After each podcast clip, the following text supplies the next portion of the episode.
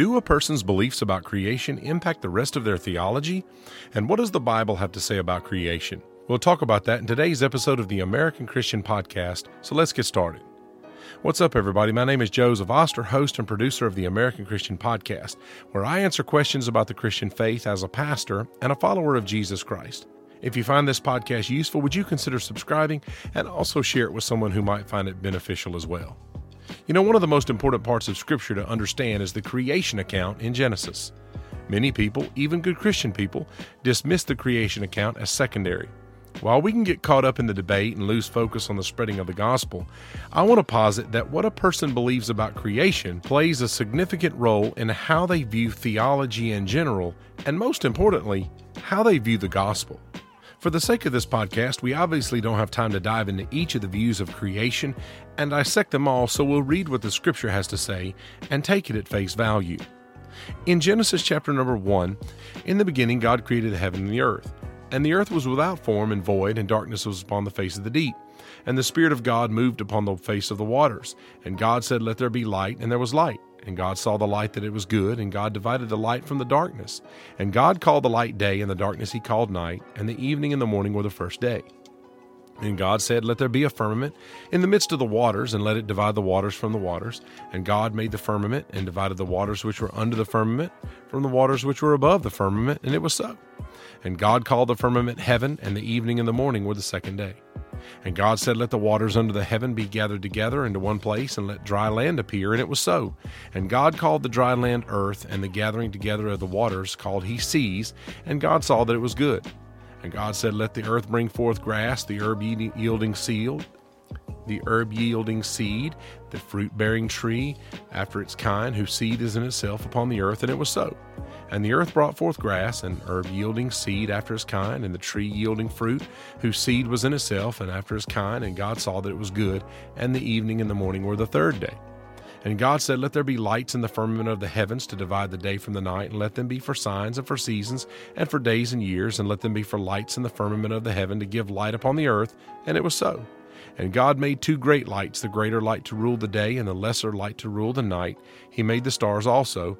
And God set them in the firmament of the heaven to give light upon the earth, and to rule over the day and over the night, and to divide the light from darkness. And God saw that it was good, and the evening and the morning were the fourth day.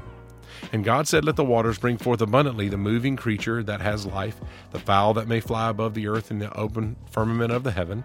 And God created great whales, every living creature that moves, which the waters brought forth abundantly after their kind, and every winged fowl after his kind. And God saw that it was good. And God blessed them, saying, Be fruitful and multiply, and fill the waters and the seas, and let the fowl multiply in the earth. And the evening and the morning were the fifth day. And God said, Let the earth bring forth every living creature after his kind, cattle and creeping thing, and beast of the earth after his kind. And it was so. And God made the beast of the earth after his kind, and cattle after their kind, and everything that creeps on the earth after his kind. And God saw that it was good. And God said, Let us make man in our image, after our likeness, and let them have dominion over the fish of the sea, over the fowl of the air, over the cattle, over the earth, and over every creeping thing that creeps on the earth. So God created man in his own image, and in the image of man God created him male and female, created he them. And God blessed them, and God said to them, Be fruitful and multiply, and replenish the earth, and subdue it, and have dominion over the fish of the sea, the fowl of the air, and every living thing that moves on the earth. And God said, Behold, I have given you every herb bearing seed which is upon the face of the earth, and every tree in which it is the fruit of the tree yielding seed.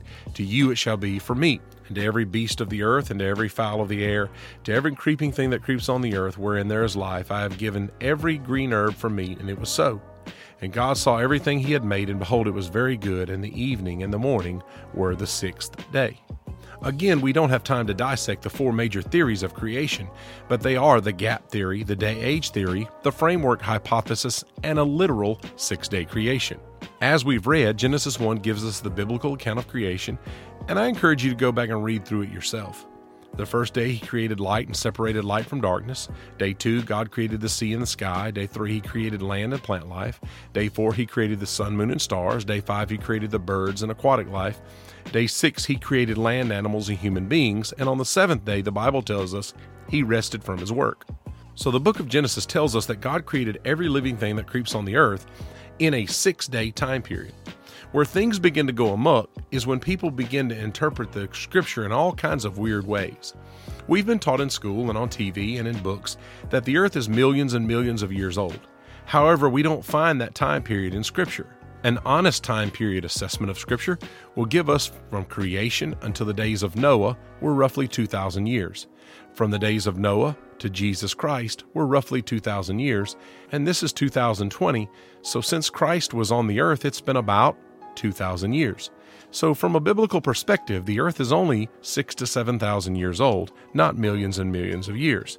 However, if a person's going to believe that the earth is millions of years old and believe the Bible, then they have to place those millions of years somewhere in the creation account. Some people want to place the millions of years before Genesis 1 1.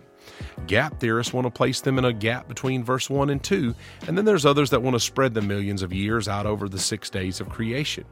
What are all of these views doing? Well, they're adding to Scripture, and Proverbs 30 and verse 6 tells us not to add to His word, lest He reprove you and you be found a liar.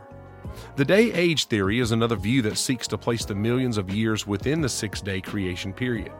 And this is the idea that a day is like a thousand years. They get this from 2 Peter chapter 3 and verse 8, where it says, A day with the Lord is like a thousand years. But the verse goes on to say that a thousand years is like a day, so it kind of cancels out their argument. This seems to be the only time in Scripture where people have a problem with the interpretation of the word day. They believe when the word day is used in Genesis that it doesn't literally mean a 24 hour time period, but it can mean a much longer time period than that. Outside of Genesis 1, in the Old Testament, the word day is used with a number 410 times. In every instance, it means an ordinary day. Outside of Genesis, the word morning and evening appear together without the word day 38 times, and every single time it means an ordinary day. The word evening and morning appear together with the word day 23 times outside of Genesis, and in every single instance it means an ordinary day. The word night appears with the word day outside of Genesis 52 times, and in every instance it means an ordinary day. If you read the creation account, the language that is used is the evening and the morning were the first day. The evening and the morning were the second day. The evening and the morning were the third day, and so on, fourth day, fifth day, and the evening and the morning were the sixth day. What more could God do to convince people that this was an ordinary day? They say that the word day could mean a thousand years, but my question is where does that get applied to other areas of Scripture? When was the last time you were in a Bible study listening to the story of Jonah when he was in the big fish for three days? When has anyone ever stood up and said, Wait a minute, a day with the Lord's like a thousand years? Maybe Jonah was in the fish for 3,000 years. Or if you're studying the book of Joshua and he marched around the city of Jericho for seven days, and someone says, Wait, a day with the Lord's like a thousand years, so Joshua must have marched around Jericho for 7,000 years. Well, that doesn't make any sense. What makes sense is that God created the world in six literal days, just like the scripture says. So, why is it important to have a correct interpretation and view of the first two chapters of Genesis? Because if the Bible can't be trusted in the first two chapters, what makes it trustworthy throughout the rest of the book? The first 11 chapters of Genesis, they set the stage for the rest of the biblical story. You can't understand the unfolding narrative of Scripture without Genesis 1 through 11. There's so much foundational material in these chapters for the rest of the Bible. For example, creation, the fall, sin, the certainty of judgment, the necessity of a Savior, and the introduction of the gospel. To ignore these foundational doctrines would render the rest of the Bible as unintelligible and irrelevant. Christian theology is based on the historical accuracy of the Genesis account. The concept of marriage comes right out of the creation account in Genesis chapter 2 and verse 24. It's referenced by Jesus in all three synoptic gospels. The Lord himself acknowledges that man was created male and female from the beginning of creation, Matthew chapter 19 verse 4. And these statements, to be comprehensible, rely on the historical accuracy of the Genesis creation account. And most importantly, listen to this the doctrine of salvation depends on the existence of a literal person named Adam. Well, if God did not create the world in six literal days, what's to say he did not create a literal Adam and a literal Eve? Twice in Paul's epistles, in Romans 5 and 1 Corinthians 15, Paul links our salvation in Christ with our identification in Adam. In 1 Corinthians 15, verse 21 and 22, it says, But now is Christ risen from the dead and become the firstfruits of those who have fallen asleep. For since death came by man, by man came also the resurrection of the dead. For as in Adam all die, even so in Christ shall all be made alive. The entire human race is in a fallen state by virtue of being in Adam through our natural birth. In similar manner, those who are saved are in Christ through spiritual birth. The in Adam and in Christ distinction is crucial to have an understanding of Christianity. And this distinction makes no sense if there was no literal Adam from whom all humanity descended. Paul argues in a similar manner in Romans 5:12 and he says therefore just as sin entered the world through one man and death through sin and this way death came to all men because all sinned. You see this verse is the linchpin in the argument for the total depravity of man. And just like the 1 Corinthians passage, it depends on a literal Adam for it to make any kind of sense at all. Without having a literal Adam, there's no literal sin, and there's no need for a literal Savior. Without believing the literal Genesis account of creation, how can a person believe that we needed a real Savior to die on a real cross to take away our very real sin? Do you see how important it is to believe all of the Scripture instead of picking and choosing which part you believe?